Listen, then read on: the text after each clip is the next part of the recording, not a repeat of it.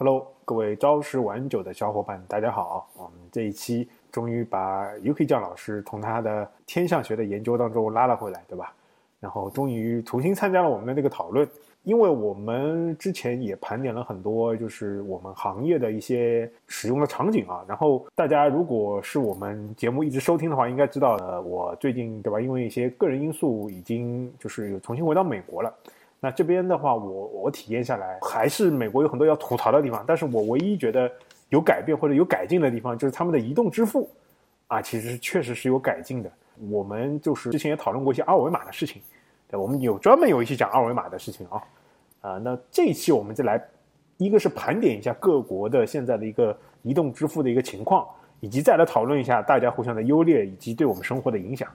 好不好？然后，呃，要不。有有谁先先来讲呢？还是说由我先来主讲？还是说有宋英老师先说一下吧？美美国现在是怎么个情况？大家用什么 A P P？怎么支付？对我我其实只是想要引出大家的声音，对吧？因为我其实我是要讲的，但是我如果不让你们打断我一下，就变成我一一口气讲了，对吧？可以，OK，开始。我们会中间提问的，我们会中间提问。啊，好的好的。那这次我回来之后呢，我发现一个非常大的一个变化。就是我们以前老是吐槽的，就是美国移动支付很落后啊。哎，现在看起来不是这样啊。我发现美国支付有两个比较那个大的改进，就是首先，呃，我在二零一八年，呃，来到就是就是回国的时候呢，当时的信用卡呢，它是有两种形式，一种是 swipe，啊，就是就是就像我们国内也很多一样的，就是像划一划一下啊，然后它一般来说是。呃，不需要输密码的，呃，只是他会打，然后就会通过嘛。通过完之后，他会一张纸条让你去做一个签名，啊，这是一种。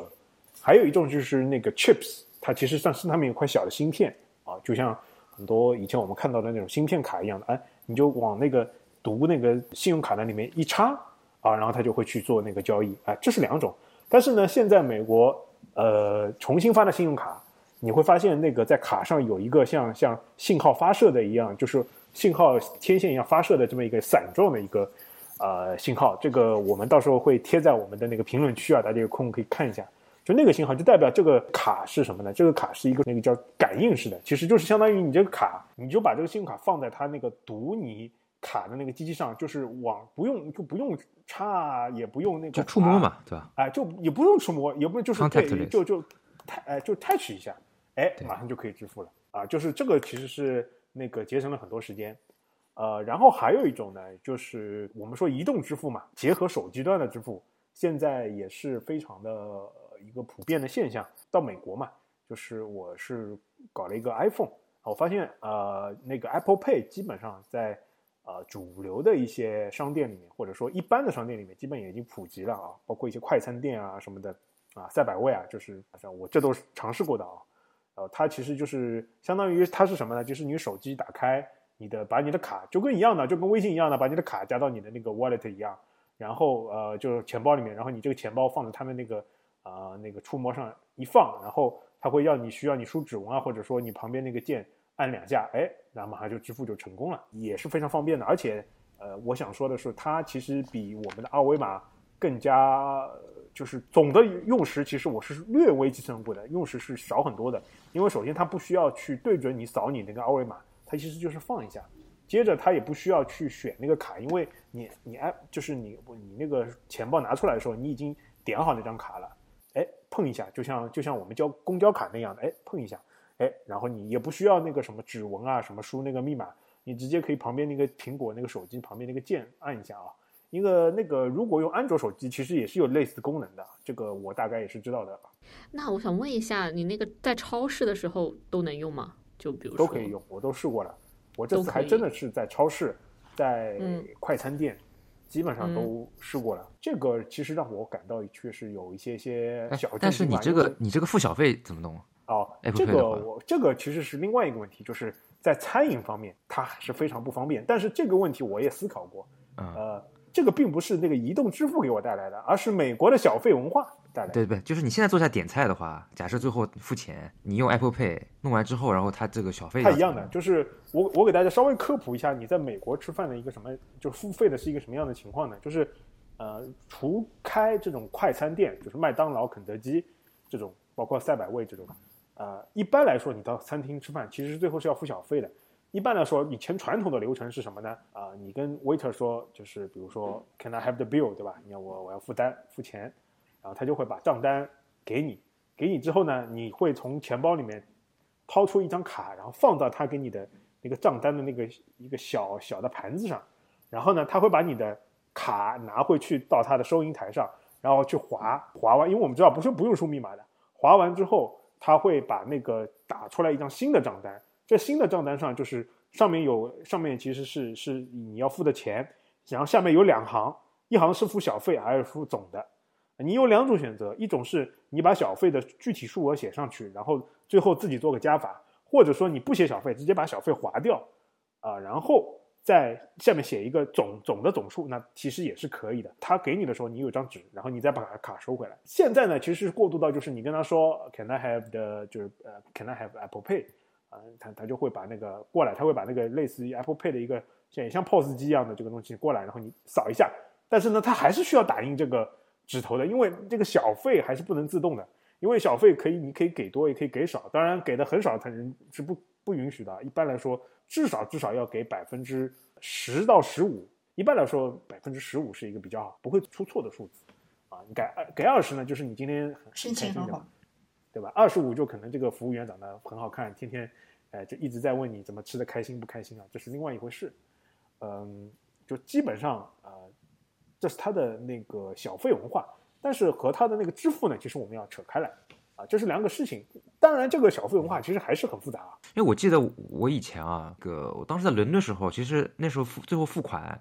他我看那个信用卡刷卡的时候，他其实那个机上面它其实是可以有选项的，就是我觉得那个也还比较好。就是说你你比如你最后我吃了一百英镑，对吧？然后呢，它有个选项，他说你有要不要就是给那种所谓服务费？当时英国其实欧洲是无所谓，就是小费不是一个强制必须的嘛，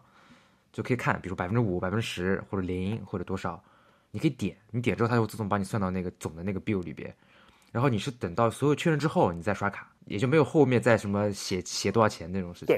这个可以给松鹰做一个补充，就是其实在美国这个也有的，就是专门有一家公司做这个的，就是叫这个公司现在也挺大的，就是 Square 啊，Square Square 以前它经常做什么呢？就是做那个，就是那个时候 iPhone 刚刚普及嘛，然后很多美国有很多叫 food truck，其实就是我们中国的小摊贩。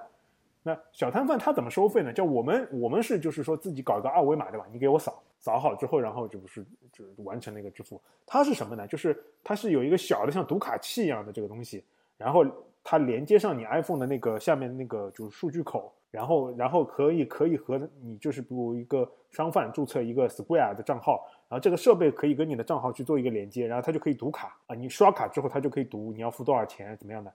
然后它里面其实是。就像在 iPad 里面就操作一样的，然后它最后里面一般来说，它会给你写一个有一个有一个那个就是选小费的，一般来说百分之十五、百分之二十、百分之二十五，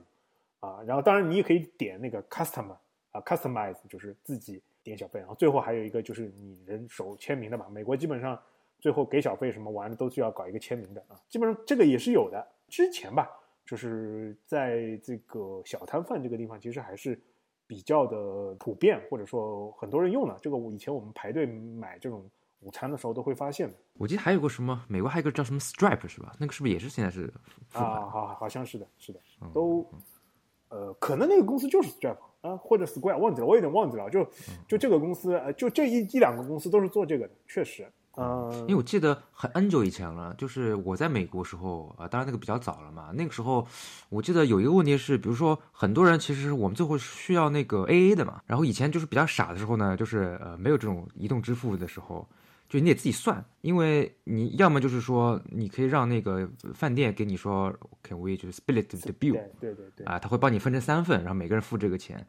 但是呢，分成三份之后呢，你这个什么小费啊乱七八糟就很麻烦。所以呢，当时就是说是基本上一个人付，一个人付之后，可能我们自己拿那个计算机按一按，然后比如说除以三，然后算一下每个人要多少钱，然后再再怎么做。然后我记得那个时候就有一些软件是可以就是支持做 AA，就类似于像现在现在微信和支付宝那种 AA 收款啊，就诸如此类，它可以帮你平分那个账单啊这种东西。但是我有点忘记那个也好像也，反正一六年一五一六年之前好像也不是特别普遍，反正那时候主要都是刷刷卡为主嘛。嗯这个我我觉得为什么要这一期聊这个话题呢，这个因为我们以前聊过啊，就是什么国内就是大家觉得就是我们的移动支付确实很先进，而且从很长一段时间我一直是这么觉得。然后最近也陆续大家又出去旅游了嘛，然后我前段时间呃就是也去日本玩了一趟，然后基本上包括包括那个国庆节的时候也也在香港去玩了几天，然后我也接触到了当地的一些支付的方式嘛。当然，首先这两个地方，支付宝确实都是可以非常很好的通行的，啊，说明我们的移动支付在国际化上做的还很好。但是呢，在那个几个地方呢，我们发现本土人呢，基本上其实是会用当地的一些发的那个所谓的偏 IC 卡，或者说以接触方为方式为主的这种卡来去做支付的。后这个也非常的便利。突然我就想到，这个移动支付我们可以去聊一聊。拿来单独聊一聊，就是否我们现在这个方式优缺点和是不是一个比较呃先进的方式，或者说不能叫先进，或者说是不是我们的这个支这个移动支付的发展方向就是最好的，或者说它可以借鉴某些什么样的我们叫 feature，或者说什么样的一些新功能。其实我是觉得我们这几年的这种一开始移动支付二维码嘛，然后不断的推广出来，大家觉得很。很便利，但是我觉得这几年我们的移动支付方式有点没有任何的就改变很少，没有什么创新或者没有什么质的突破。就是现在，我觉得之前是刷二维码嘛，后来有了就是比如说贩卖机里面会有刷脸支付，然后现在我看之前腾讯它还出了一个新闻说现在有什么刷掌支付，然后还有指纹支付。虽然虽然虽然算是一种新的支付方式，但是我觉得并不是很新颖的东西。就是你，你把我的什么，比如说你把我的脸，把我的瞳孔，我可以补充一个。嗯，你说，就是你说这几这几个，包括以前那个便利店，还有所谓声波支付，我不知道你们银联它有没有声波支付，但后来这个没有推这个功能。对。但是呢，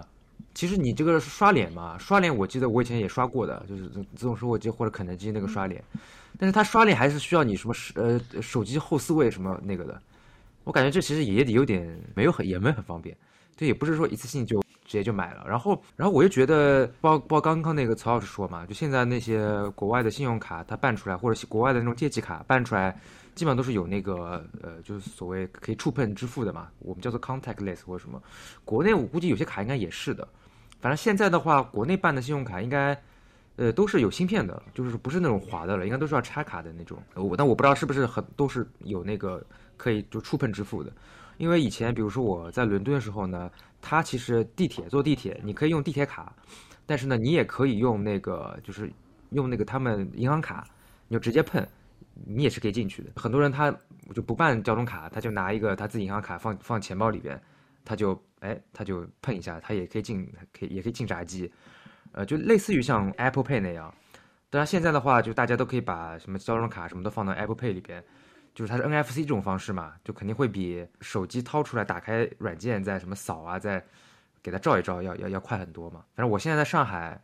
就是我坐地铁或我坐公交车，我都是用那个 Apple Pay 里边那个绑定的交通卡。对，而且 Apple Pay 绑定交通卡的话，它其实是有折扣的。就如果你用，比如说支付宝或者是，我倒不知道。哦哦，其实是就是你的折扣是跟你那个交通卡实体卡的折扣是一样的嘛，就是。像比如说有九五折啊，或者是九折呀，它是有折扣的。但是如果你用嗯支付宝的那个二维码呀，或者是微信的二维码做交通出行的刷卡的话，原价两块，那就是两块，是没有折扣的。而且确实，那个 NFC 那个 Apple Pay 用多了之后，你会发现手机往上一靠，闸机就开了，就过去了。比比你拿那个二维码对着它那个框，那快太多，快太多了，真的是。但是我要吐槽一个点，就我不知道是我的手机的问题还是怎么个情况啊，就是。我在上海，对吧？我用那个上海交通卡绑到 Apple Pay 里边，我坐地铁有时候会就感就是识别不出来，就是我刷那它识别出来我的卡片，但是我就进不了，我得多试几次才可以进去。但是呢，我在香港就是我一样啊，我把那个八达通和日本的那个 C 卡，就是西瓜卡绑到 Apple Pay 里边，然后我在日本和那个香港，我去刷那个地铁或者电车或者各种交通工具，从来没有过就是需要刷两次的，永远都是一次性。过去就非常丝滑，但是在上海地铁，我可能每隔几天就会出现一次情况，就是我那个手机拿过去碰一下嘛，它识别出来，但是好像没有付成功，我就得试好几次，有时候失败了还得去找那个站台里面工作人员帮我重新解冻一下，我才能进去。我不知道是因为国内这个上海地铁的设备的问题，还是什么个情况，就不是很愉快。就对我理解，可能是和那个上海地铁的很多设备其实是有关的，因为它就刚刚讲了，它既要融合那个上海的地铁的话，就二啊那个大都会的二维码嘛，对吧？呃，也要去融合所谓的那个 NFC 的这套技术，然后还得那个就是相当于配合这个芯片的这个意思，对吧？反正实体交通卡应该是，嗯，反正以前做了二十年，应该没有出现过这种情况。你反正一照就肯定可以进去，估计还是设备。对，其实实体交通卡我觉得现在也很方便，只是你可能要去充钱，然后随身要携带一个卡，但是它的那个它的那个速度也是很快的，就是你呃，就是充钱比较麻烦，对，充钱比较麻烦。但是但是但是现在我真的是这个这个 UK 讲可以给我们介绍一下呀，因为他其实去日本的话应该。经常用那个西瓜卡的，对吧？其实，其实，其实，刚刚曹，刚刚曹老师啊，然后宋英老师还有阿汤都讲了一下，就是其实我们不是在国内一般都是用一些，比如说有二维码和一些生物支付嘛，然后其实到国外的时候，嗯。就基本上可能都是用 Apple Pay 或者用一些实物卡，然后在日本特别常见的就是用实物卡，还有还有去香港其实也是这个样子。我的我的感受其实就是，你首先可能充一张他的西瓜卡，然后或者说搞个八达通，然后充好之后，然后你就可以直接直接去刷了。但是充值不一定要在线下充，就是其实理论上也可以在线上充，因为你的每个卡都是有你的编号的。然后我当时候的做法其实是啊，在淘宝上先。买了一张卡，然后他们在线上可以去对这张卡去做充钱，然后充完钱之后，我就可以之后到账就可以直接用，就没必要说一定要到。你是用什么样方法？就是国内的支付宝吗？还是说其他的什么去充的呢？就类似于淘宝，然后我就我就我就付了一单，然后他就他他可能就他那边操作，然后就帮我把钱充进去了，类似于充电话费那种感受。现在反正你都可以在支付宝里面直接啊，不是都可以在 Apple Pay 里面直接添加。八达通、西瓜卡都可以。嗯，对，所以我觉得 Apple Pay 这个就就做的很方便，因为 Apple Pay 其实它也可以直接添加支付宝和微信，所以其实它理论上就是。我不知道哎。对，它是可以添我我就是绑的我的那个微信和支付宝，然后那它到时候就可以直接路由用支付宝去把它支付掉就好了。因为那个比如说你在里边绑一些国外的交通卡嘛，嗯，包括像香港或者是哪里的那个卡，然后。不是八达通，然后你充钱，其实你就是可以用 Apple Pay 里边的你你的支付方，你的那个支付方式肯定是国内的银行卡或者什么，直接就是充钱嘛，就是也挺也挺方便的。就而且反正我测试下来，反正在那几个地方用 Apple Pay 去支付整个的体验和用实体的那个八达通或者是那个西瓜卡应该是一一样的了，差不多的。他们我不知道是我不知道是不是因为他们那边设备比上海地铁要好还是怎么个情况，反正从来那个就没有 没有问题。这个之前曹老师不是也介绍过，就是像，就我不知道这是什么技术啊。然后就这个技术，就是它其实是通过一些类似的磁场感应的东西，然后那其实它的整个效果可能比你拿个二维码出来要刷一下，其实会更好。比如说二维码，你还要考虑它的远近距离是不是都照到了啊，然后它还要刷新前和刷新后，你都得去弄它。对对对，嗯。这个本质上还是那个偏向于一个 N I N F C 和类似的一些这个技术吧。总总而言之，我我的想法就是说，呃，有时候我们看这个比较这个要要有一些自己的判断啊。就是假设，当然我们会老是倾向于，比如说国外可能还是拿过来刷刷一下信用卡，然后再什么签个字，呃，这样的方式。其实大家如果可以发现的话，它也在慢慢的。进化的过程当中，对吧？然后现在，而且其实，呃，我我后来想想，香港的八达通其实也是很久了，对吧？可能从从皮夹里面掏出一张八达通，然后去碰一下，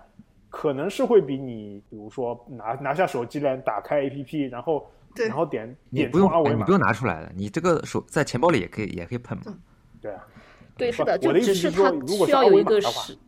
对对对，如果说是二维码的话，二维码就是你还要打开，然后。你还有可能是，比如说有的是只有微信的，有的是只有支付宝的，还有一个问题是，万一没有网，这个啊 对，所以我感觉那个二维码它带来的作用，其实主要就是说，呃，你就只要带一个工具就可以了。就比如说你带上你的手机这一个工具，它可以集成很多功能，然后呢你就不需要去掏卡。但是我理解，如果像 Apple Pay 那样，它能够把这些东西都集成在它里面，Apple Pay 把原来那些实实体卡给它绑进来了，那它就功能就已经无敌了，就已经。对，是的，就因为相当于它可以，就是你也只需要带一个工具，因为以前觉得很烦，就是你要带 A B C D N 个工具，但现在你只要带一个工具。所以我觉得二维码之前觉得很方便的一个原因，就是因为它把 N 个工具变成了一个工具。那现在其实国外有很多先进的一些，就因为他们选择用的是物理的技术嘛。啊，对，宋鑫老师你说，我就我我我的我的一个思考就是说，其实是这样子，它其实好几个事情嘛。就是因为你像 Apple Pay 只能给 Apple 用，所以 Apple 的手机一定都是有 NFC 功能的，就导致它的那个上限，就是说它的这个天花板就是在那边，就它最最终肯定是走那个 NFC 这个支付方式的。然后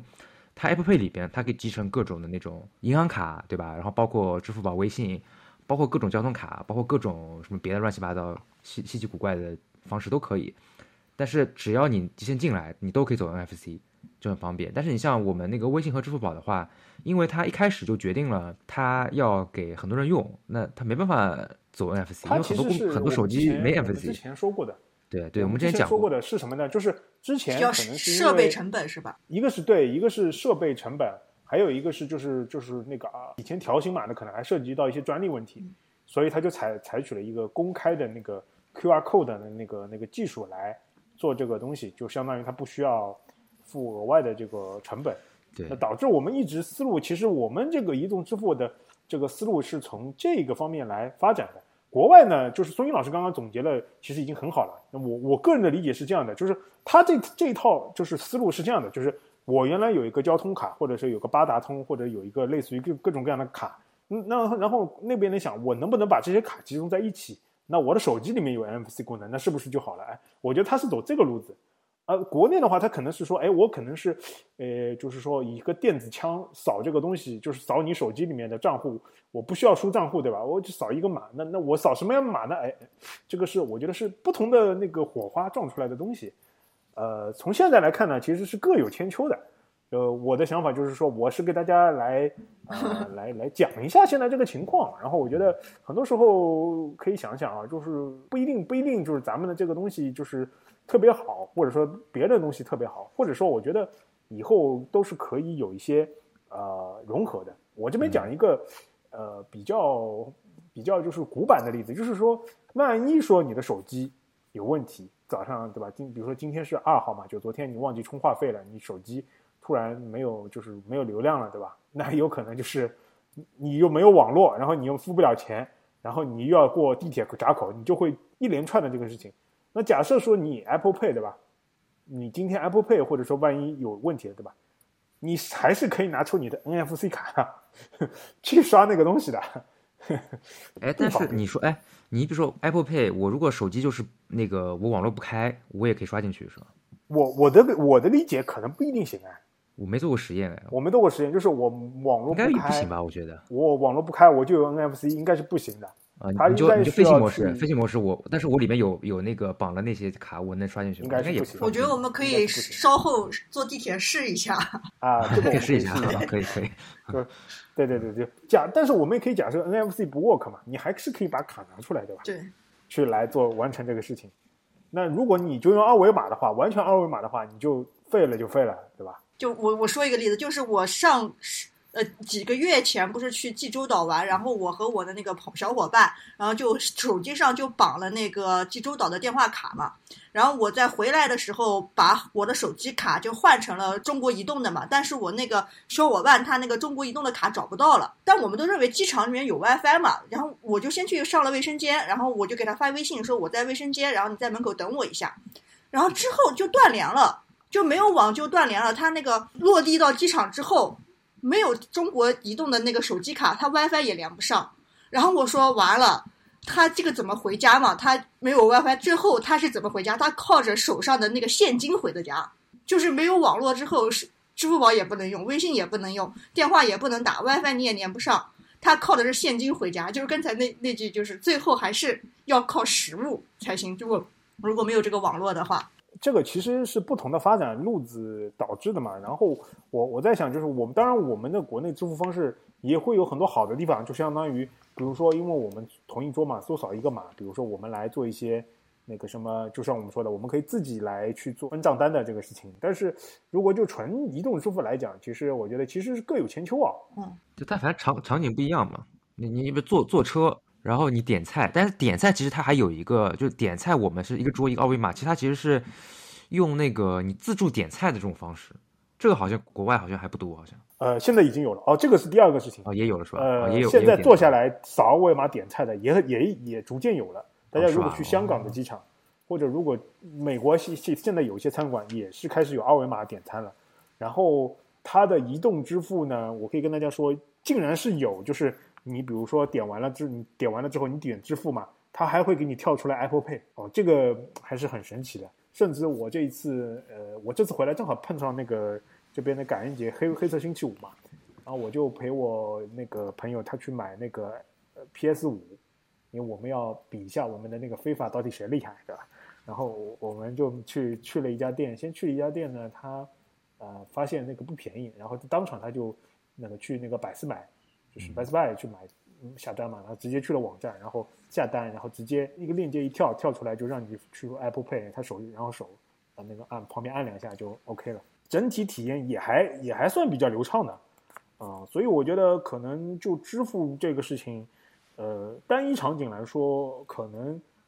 走 NFC 的方式，我觉得因为大家这一套以前全部都打通了嘛。可能在国外来说，有利于他去做一些我不知道啊，比如说有利于他做一些推广啊和生活化的这个东西。我觉得这个是苹果 Apple Pay 它为什么能在就是很多地方都有一个很好的应用的一个方式。还有一点是 Apple Pay 会比你刷信用卡要安全，其实啊，那是的，对吧？确实是的。信用卡，我跟大家说一下，美国一大最大的问题就是信用卡盗刷。那个我们之前也分享过一次，跟那个就是松英老师的一个朋友对吧？我们呃托米一起聊过，他因为那个信用卡盗，就是公司的信用卡被盗刷，差点丢了工作，对吧？呃，这个大家有空也可以去听啊。就是国外这个信用卡盗刷很方很很简单，就是你拿着别人的信用卡，你直接到店里面去去刷好了，他不会去不会去验你的什么其他东西的，就最多就是我发现有人盗刷了，我报警了，这张卡。啊，不能用了啊，这样才会停。然后银行去，银行会去，你会跟他说啊，哪笔哪笔哪笔是呃那个盗刷的，然后银行去会去调查。基本上，大多数情况下，如果你不要吹不吹牛的话，啊，他基本上会把钱给你还还回来的。但是这个的话，可能就是用手机来说，就会相对来说比较难一点，因为用手机的话，等于你的卡别就你也没有卡，别人也看不到你的卡，他不接触你信息，你就比较难泄露。对。对，我觉得这这样的话，其实后后续的就是整个的，因为我也看到，比如说我也有华为手机吧，华为手机它也有那个华为钱包，但我总感觉就是这个我用的不多，我华为钱包里面大概存放的就是我家里的那个门门禁的门卡啊，就就就就这个东西，好像我经常用一用啊，交通卡好像我也没绑，我绑过一次，但是后来那个有了大都会之后，好像我就也没有绑那个，还是用了大都会。所以我觉得很多时候，啊，也是阴差阳错吧，就是导致一个大家就是走了两个技术站，啊，并没有是说哪个技术站更好、更更差，啊，只是给给大家分享一下。我我说一个，就是就是大虽然大家一直都在比较二维码呀，或者 Apple Pay 啊，或者移动支付，但是我想吐槽一个，就是我整很久想吐槽，我想吐槽就是国内能不能不要再搞生物支付了，就是一会儿刷个脸，一会儿刷个瞳孔，然后搞个声波，然后又刷掌又刷指纹。我真的觉得这个很无聊了，已经就是感觉你就是把这个应该不多吧？这几个应该不多吧？虽然不多，但是现在这个我觉得可以详细讨论。对，在现在好像我就去了一些，就是比如说呃杭杭州嘛，就是现在对对对，他们会有什么优惠活动？什么这次刷掌支付、刷手掌、刷掌支付什么可以打八折或者打七折，就有这种推广活动了吧？但是我是觉得你把我。全身上下生物上都可以用来支付，又有什么用呢？我就觉得就是就是硬卷，你还是搞的是生物识别这一套，而且这样子我就觉得是不是其实不是很安全？对对对，我想我想说的不是很安全这个点，而且我生物识别这种很特殊的东西，你各个软件各个公司或者都在记录我，我觉得实在是太不放心了。所以我想吐槽这一点，不要再去搞这个生物支付了，我觉得实在是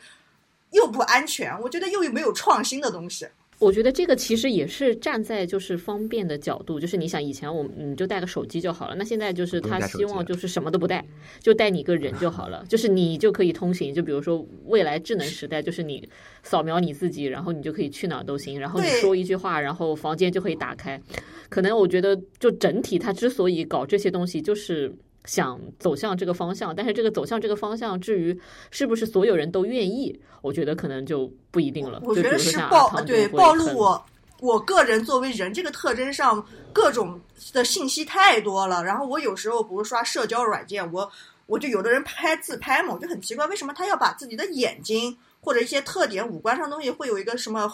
遮住？我就没明白。后来我一想，突然明白，比如说瞳孔啊。或者是指纹啊，这些东西其实很重要的，就是把它放在社交网站上。如果被被对，这个我想到就是之前也也是也是我那个朋友 Tommy 跟我讲，就是说他在关注有一个就是健身博主嘛，他那博主是开那个开那个健身房的，他可能在那健身房外面有一个他的那个易拉宝那种呃牌子嘛，就是他那个个人的那个全身像那个牌子广告牌，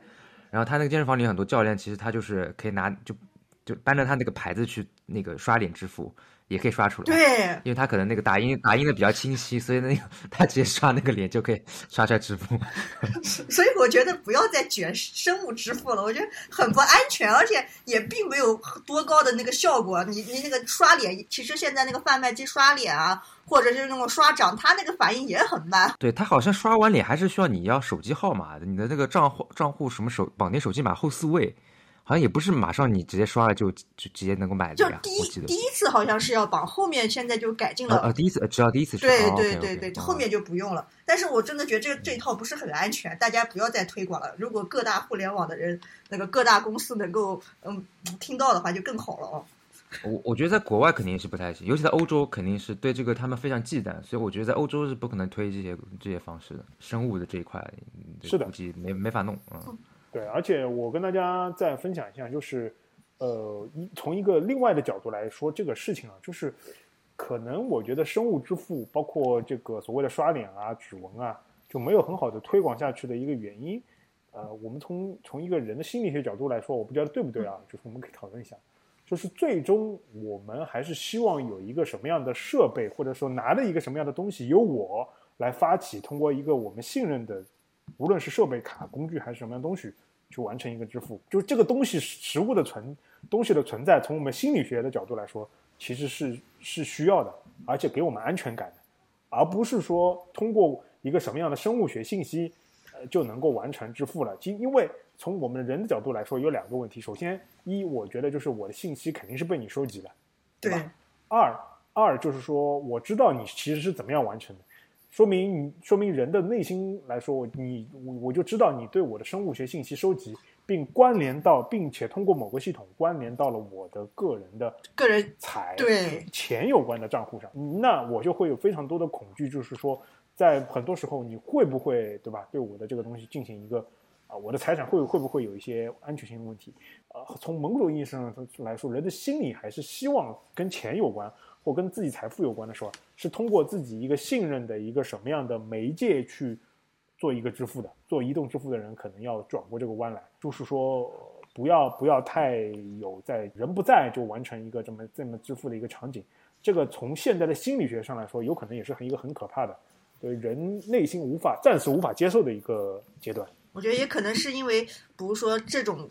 支付跟金融的。关系啊，或者我们个人生物信息就是泄露的越来越多。现在登录一些重要的网站，原来可能只是刷脸哦，刷一下就过了。现在我发现登录这些重要的网站，它不仅让我刷脸，还要让我眨眨眼睛、动一动头，或者是有一个视频，就是它的审核也越来越严。我觉得这背后也是代表着，就是我们的个人的生物信息也是被泄露的蛮严重的了。要不然它不可能会设的那么关卡那么严，要那么那么重要了。我说这个原因是为什么呢？因为我有一个发现啊。就是大家，你有没有觉得，就是我我我在国内也是主要是用华为手机的，而且我特别就是我我已经很有时候很懒，经常时间懒得用那个去去做那个输入输入密码了。我经常就是扫到支付宝啊、微信啊什么的，就是最后是人脸支付啊，或者说甚至是那个手指纹支付都有。哎，但是你单独的通过一个外部的设备扫我扫我脸或者扫我指纹，我觉得非常的不适。但我可能在我手机上，我可能就会用这个。所以我最后总结出来一个结论是，我们在很多事情上，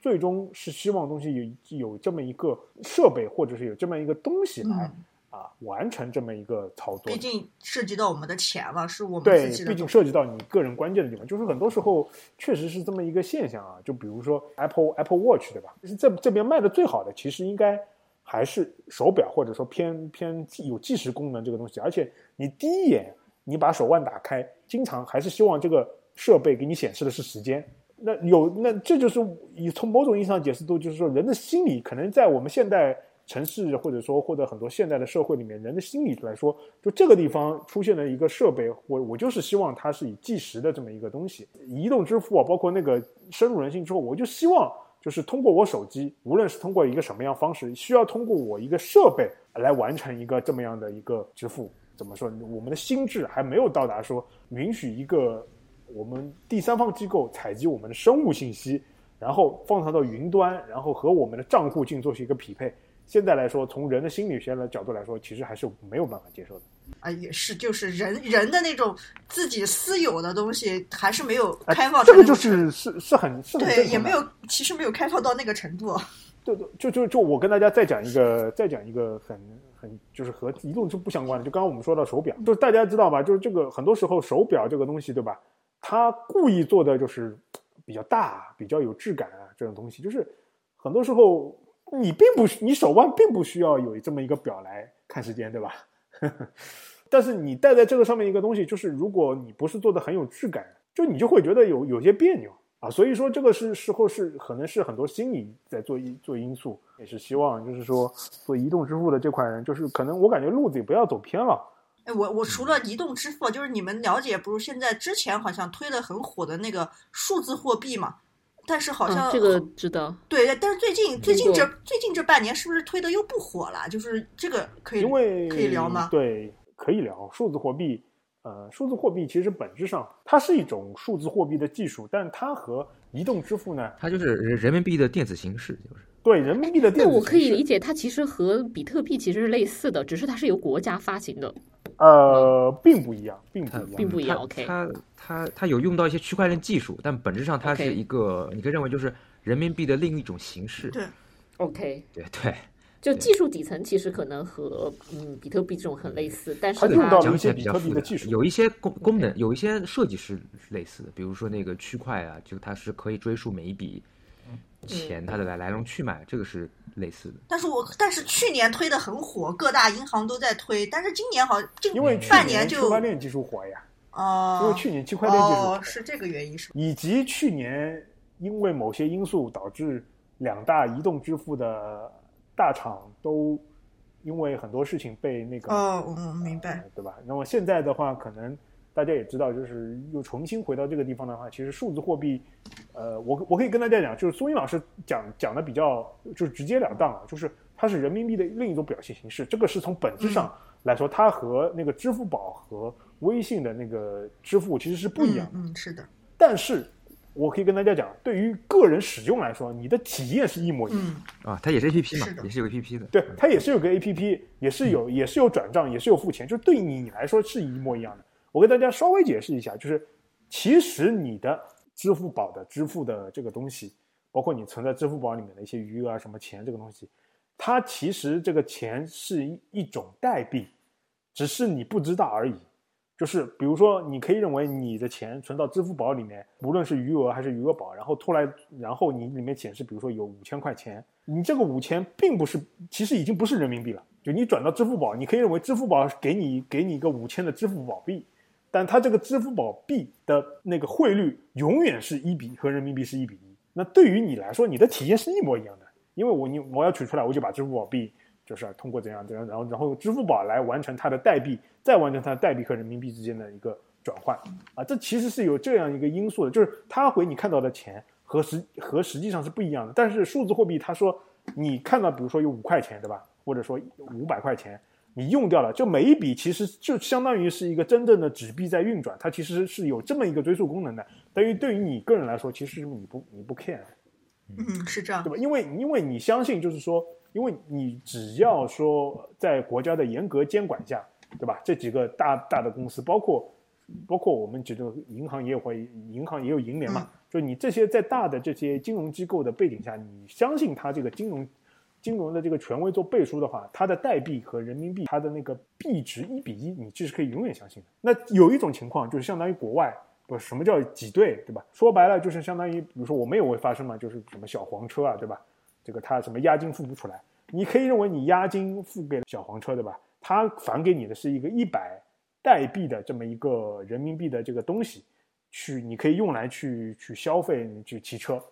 对吧？当然，如果他这个公司倒闭了之后，你这个充的一百代币就就没有了，就不值钱了。这个大家如果仔细品味一下，其实是这么一个道理。但是对于现代生活来说，一般来说，对吧？而且我们国家对这两个金融机构也是管的特别，呃，特别仔细的啊。就一般来说不会有这个现象，就是你可以永远的认为你的人民币在这个这个这几个里面其实属于一个一比一的情况。嗯，就是那个我可以补充一下那个数字人民币啊，这数字人民币用法上其实曹老师讲就没区别的嘛。但是它有一个点，就是以后当时好像有新闻说，有些可能单位它可能以后就会直接工资一半一呃一一半发你就是。呃，传统的那个，呃，钱的工资，比如说，呃，我一个月两万块钱，然后一万块钱是打到我的那个，比如说招行或者工商银行的那个卡里边，对吧？打到我的那个工资卡上面，还有一万块钱，还有百分之五十就呃发到我的那个数字人民币的账户上面。对，那其实呢，它这个钱呢，其实虽然可能看起来没区别，但实际上它是一部分是这个你可以认为是实体的，反正是国库里边。对吧？又印出来这个五千块钱，对吧？五十张一百块人民币啊，是在存在那边。然后它通过各种不同的银行间、呃不同的机构啊、银行间啊、金融机构之间的这个呃关系，反正最后呈现在我的工资卡里边是五千块钱。然后呢，另外五千块钱可能它就是没有实体的，它就是数字的人民币，但它也是人民币，它就放在我的那个数字人民币账户里面。当时是有这个新闻啊，但是好像后来好像也没有下文。对，其实就想说，后来没有下文，就好像今年就是数字货币突然又。熄熄灭灭了，就是没有去年那个那么火了。应该没有人在用吧？对，就是没推广开来，就原没有没有推广开。对，去年风风火火，这个今年没有推广开来。这个反正如果大家那个有兴趣的话，可以再稍微展开一下这个移动支付这一块。呃，如果要走成这个，就是像我们手机端这样的，就是我会我可以给大家讲一下，就是 Apple Pay 呢，苹果做这个呢，它有个好处就是它它是很轻的，它就是绑在手机。手机那个端的这么一个就是有带有 NFC 功能的，你可以让一个一个大杂烩的这个东西，它本质上它不去做一种就是就是功能聚合的这个东西的。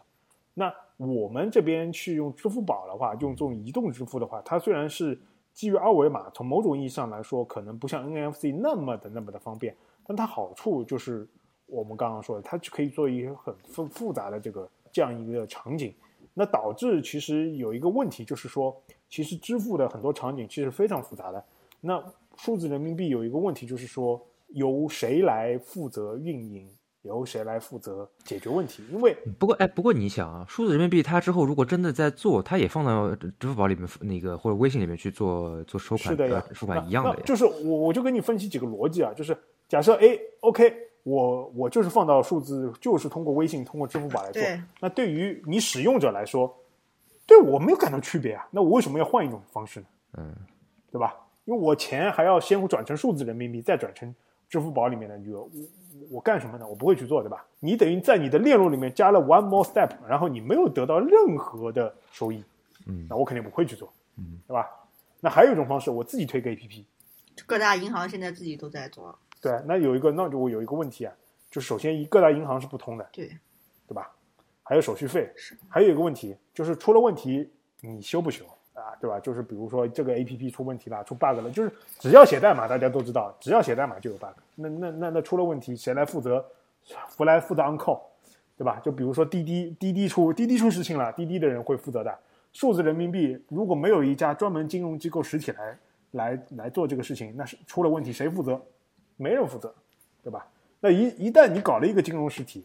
出来这个东西，那那这个那这个公司不就又变成一个庞然大物了吗？这是其实是一个悖论。这就是为什么说很多事情是需要有一个比如说经济实体来去做很多事情的。而而就是但而且就是因为它的经济实体的就各种各样的不同的属性，导致它的发展路径是其实是不一样啊。这就是为什么我们的交通卡，就上海的交通卡一一度还是非常普遍。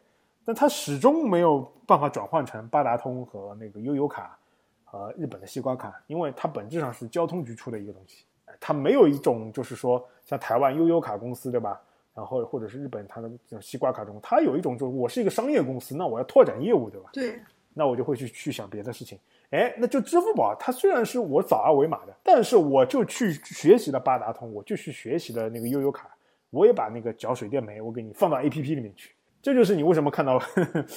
那个支付宝、微信啊，它会它会哎，其实和二维码也不是特别相关。哎，为什么会把这些东西？只是个入口，里边就不一样，没啥关系。哎，但是我个人觉得它应该是从八达通和那个悠游卡和西瓜卡里面吸取的灵感。我们就是说去那个那些地方旅游，就拿着这一张卡可以去做各种各样的事情，便利店买东西，超市超市去买东西，然后去呃做做交通。那台湾本本地的居民，日本那边他们的居民，他还可以用来付生活的水电煤，对吧？哎，就用这个东西，他想，哎，那我也是支付，我有可能能放，为什么不能放进里面去呢？哎，所以才会有了这这个，就是把这个东西也融进融合进来。哎，这一般来说就是会有一个商业公司来进行拓展的。那你纯粹的就是推，呃，这么一个数字货币，有一个问题就是你到底是以什么样的形式来推？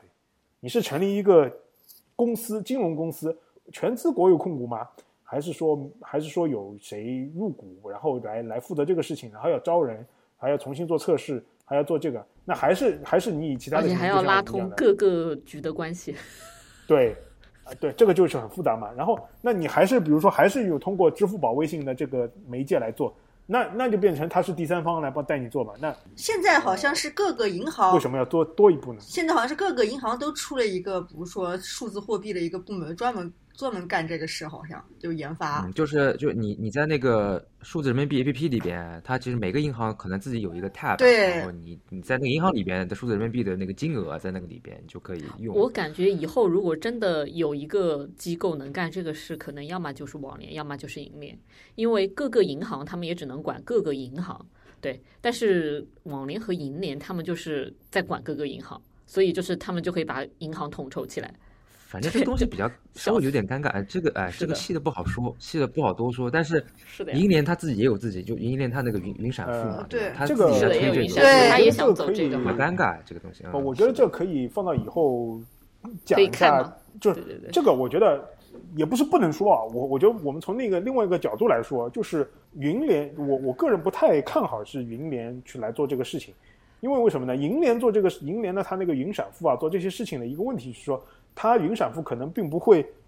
就是往一个多功能的金融方向机构走。比如说以支以支付宝或者微信来说，对吧？它有了那个支付，嗯，有了一些就是钱存存入存出的这个事情来说，它就会往一些一个单独的金融机构的方向来走，就是存投保销贷，对吧？存款、投资、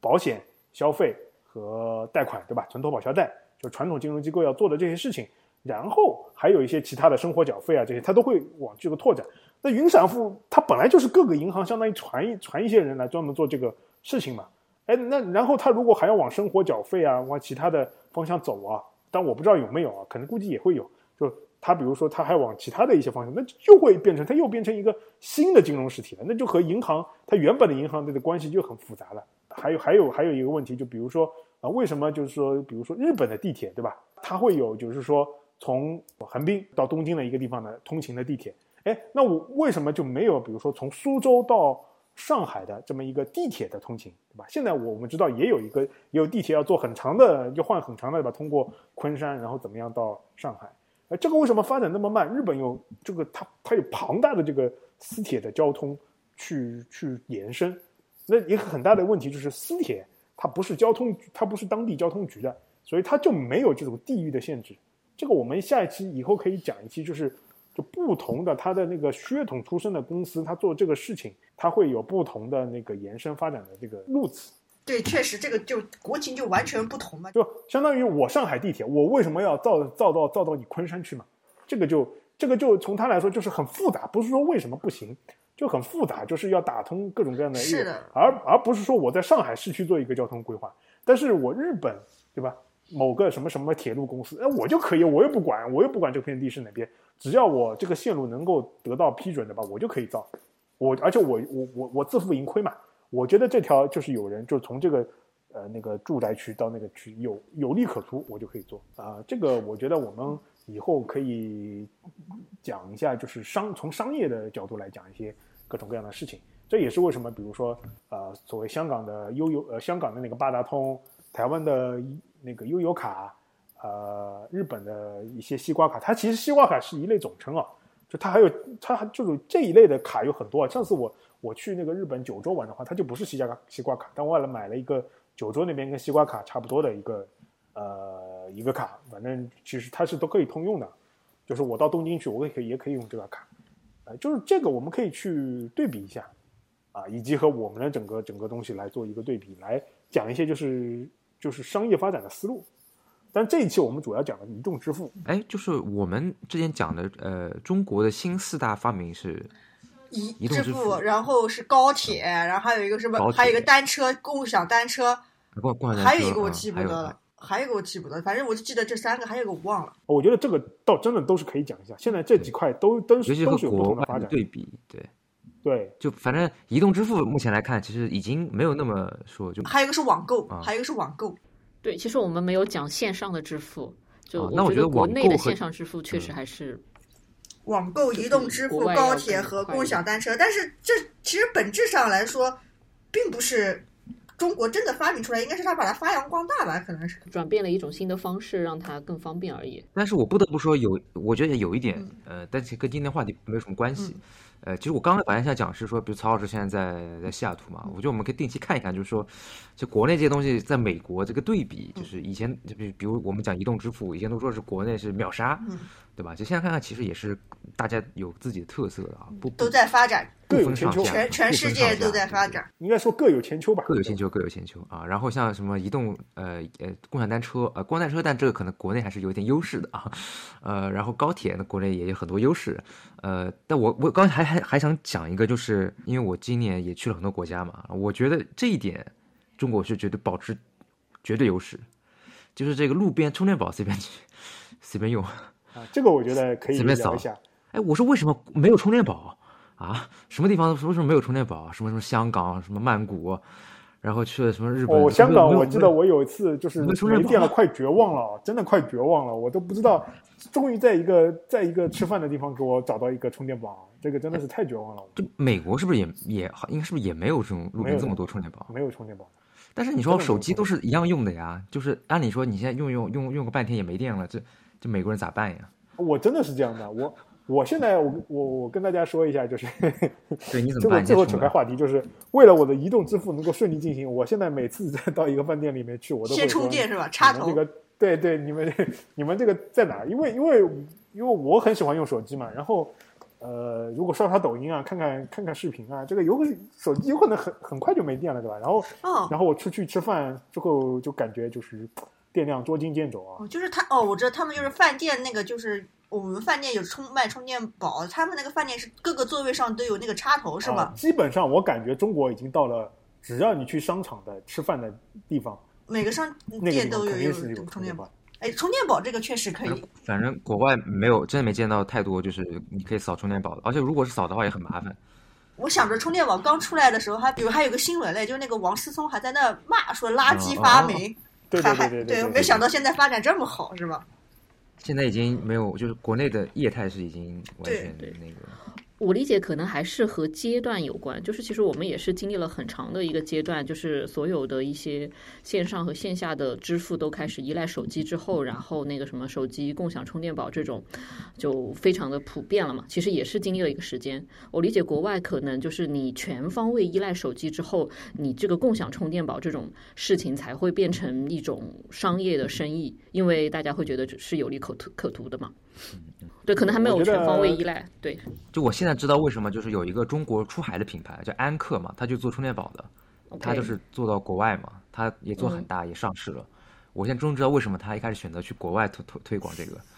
因为国外它没有路边扫到充电宝，你必须得买一个。我我自己备着。在国内其实还好，国内其实是我们说，如果就我们不出去旅游，对吧？我们不出国，我其实我不需要自己一定要有一个充电宝在包里边，对吧？我反正路边没电了，我扫一下，我就可以又复活了。但你在国外不行，对吧？你国外没电就真没电，你就真 GG 了。所以你最好能有一个充电宝带着。这个时候只能你只能掏出你的，只能掏出你的那个信用卡来支付了。就回到我们这个话题。对，OK，我觉得最后我们说一个尾，呃，那个就是怎么说？就我们今天其实开启了一个新的话题吧，中外真实对比一线报道，对吧？我们开一个新的话题。这一期呢讲了第一期讲了移动支付，接下来我们可能会讲什么呢？电商，对比一下，然后那个电商可能还要包括那个出海的，啊，然后还有那个快递，就是快递行业，然后还有外卖啊。我这次也经历了这个美国，终于这几年稍微有些进步的这个外卖啊，这个我也体验体验了一下啊，然后再可以讲一下，就是说什么交通，就刚刚讲的高铁。啊，其实我很想讲一期网约车，对对对，我对对对对，我很想，其实我很想讲一期这个，就是虽然我是长时间待在美国嘛，但是我对日本也是比较了解的。其实我很想讲一期，就是上海为什么没有山手线，就是这种话题，就是类似于交通、地铁、呃轻轨常用的市市市域铁路，就是整个市域的那个铁路。大家知道，就是山手线啊这种，其实不是地铁啊，它其实是那个叫 JR 线，就是 Japan Railway，就是日本的，就是国营的那个，就是通勤地铁。然后还有就是城际城际那个高铁，美国最多的就是大家开车啊，这种各种交通的这个大对比，我觉得其实是可以很好讲的。包括地铁里面还有就是国营地铁和私营地铁啊这些这些发展，行，我觉得有空可以跟大家聊一些。好，让我们结束这一期吧。让我们结束这一期，这一期给大家带来了。中美和中外的这个移动支付大对比，大家敬请期待后面的节目。今天就这样，拜拜，拜拜，拜拜，拜拜。